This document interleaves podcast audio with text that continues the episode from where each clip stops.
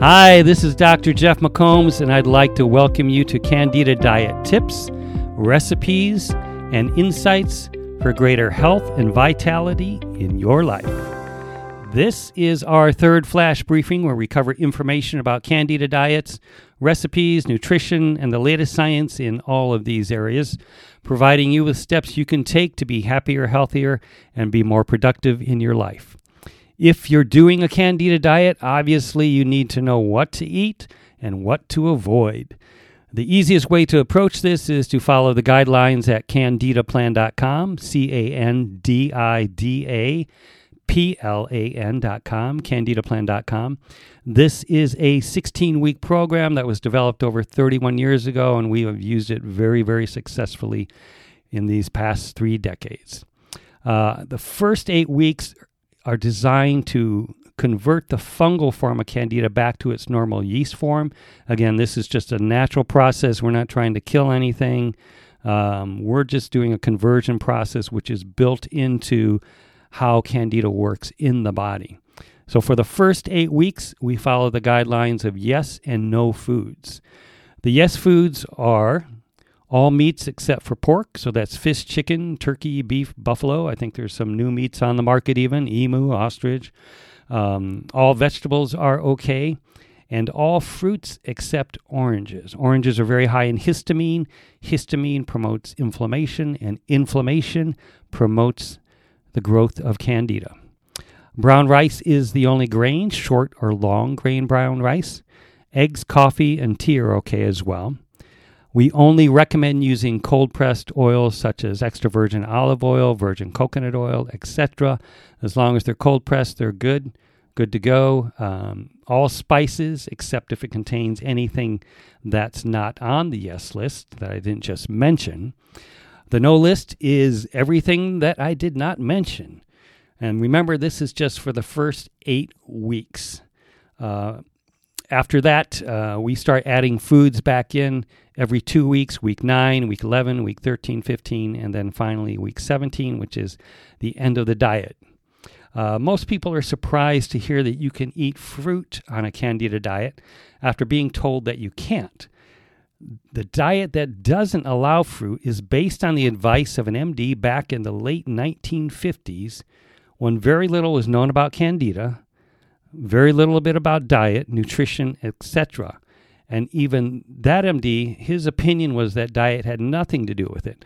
So, of course, that's based on an MD who's not schooled in nutrition or diet and um, specializes more in disease care. But um, we allow fruit. Fruit is high in fiber, it's high in vitamins and minerals and antioxidants. It positively impacts the body's genetics. So it has a lot of wonderful benefits. And as opposed to fruit sugar or sugar feeding candida, we have to remember that candida, like all the cells of our body, can survive on sugar, carbohydrates, protein, fat, it also utilizes minerals and antioxidants because it is a cell like many of the cells in our body. So you're not going to be able to starve candida like some people are suggesting that you can. So you want to give a healthy, balanced diet, and that is the approach we use. It's a whole foods based diet, and it's also primarily an anti inflammatory diet. It's a low histamine diet for the most part, and it works wonders and has worked great along um, with the rest of the Candida plan. So fruit can be very beneficial. The only acceptance acceptance is if you have problem regulating your blood sugar. So that typically looks like reactive hypoglycemia. If you go too long without eating and you get shaky, weak, irritable, moody, have a headache, have some type of symptom, then you're not regulating your blood sugar too well. And adding fruit to a candida diet is probably not going to be the best thing for you because that's going to create imbalances and contribute to the inflammation. We do have a blood sugar protocol that we give to people, and you can find out more about that. Um, just give us an email and um, we will go over that. We may probably just go over that later on in one of the flash briefings as well. Um, but it's very easy. The essence of it is that you eat at least a small handful of food every hour of the day, except when you're having a meal. And if you do that long enough, and typically we see that over a four month period, you can really help to balance blood sugar more effectively in your body. Uh, again, as I mentioned, starting with week nine, we start adding back different food groups. Uh, the first to come back are going to be dried fruit, uh, fruit juices, soy sauce, vinegar, legumes, nuts, popcorn, tofu. Um, week 11, we add back whole grains, so that'll be the white rice and oats and quinoa and millet. Um, not the processed grains. That's week 13 when you add back in pasta and bread and chips and crackers.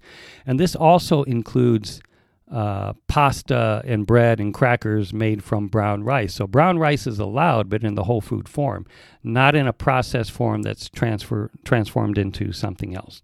Week 15, you can add back sugars and alcohol, and then week 17 is dairy, dairy substitutes. Um, sugars also include sugar substitutes, so like uh, uh, the sweeteners, even um, whether it's artificial or it's natural, it mimics sugar in such a way that it can create the same response in the body. If you want to add dairy back in in week 15 and sugars in week 17, you can make that substitution. But this is a 16 week program.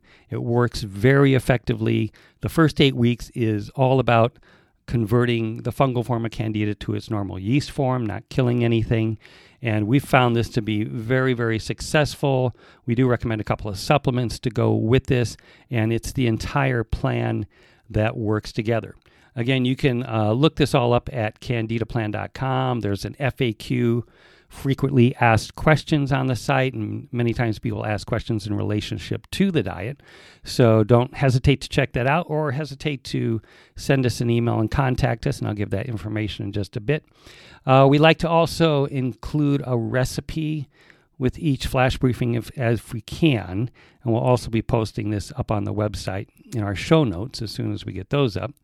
And this recipe today is beet soup.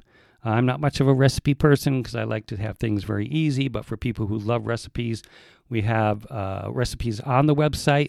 You can also get 150, maybe 151 recipes um, with the Everything Candida Diet book available here on Amazon um, and uh, also on our website.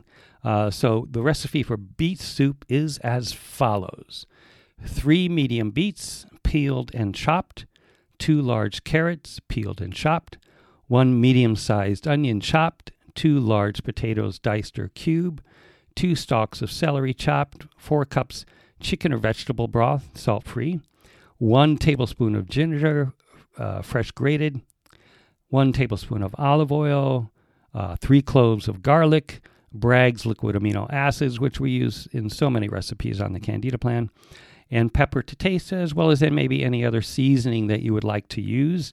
And again, that's a list, and you'll get that on the website. Uh, it's also in the Everything Candida Diet book. Uh, in a large soup pot, heat olive oil, then add onions, garlic, ginger if you're using it. Uh, saute until lightly browned. Add carrots, celery.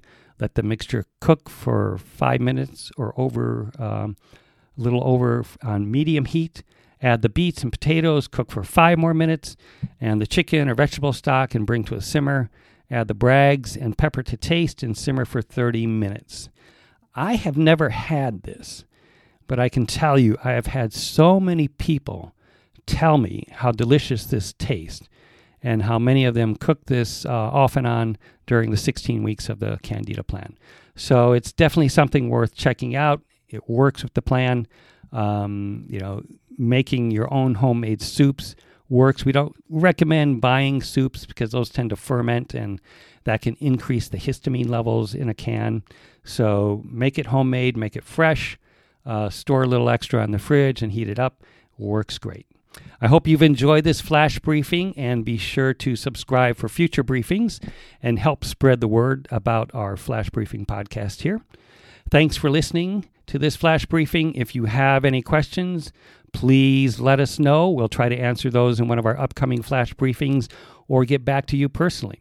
You can email us at support at candidaplan.com or give us a call at 888 236 7780. We will again post show notes on the website at candidaplan.com. You can also find uh, find us on iTunes with the Candida Chronicles podcast, Facebook at Dr. McCombs Candida Plan, as well as our YouTube channel. So uh, once again, thank you very much for taking the time to listen in, and we wish you a great, happy day.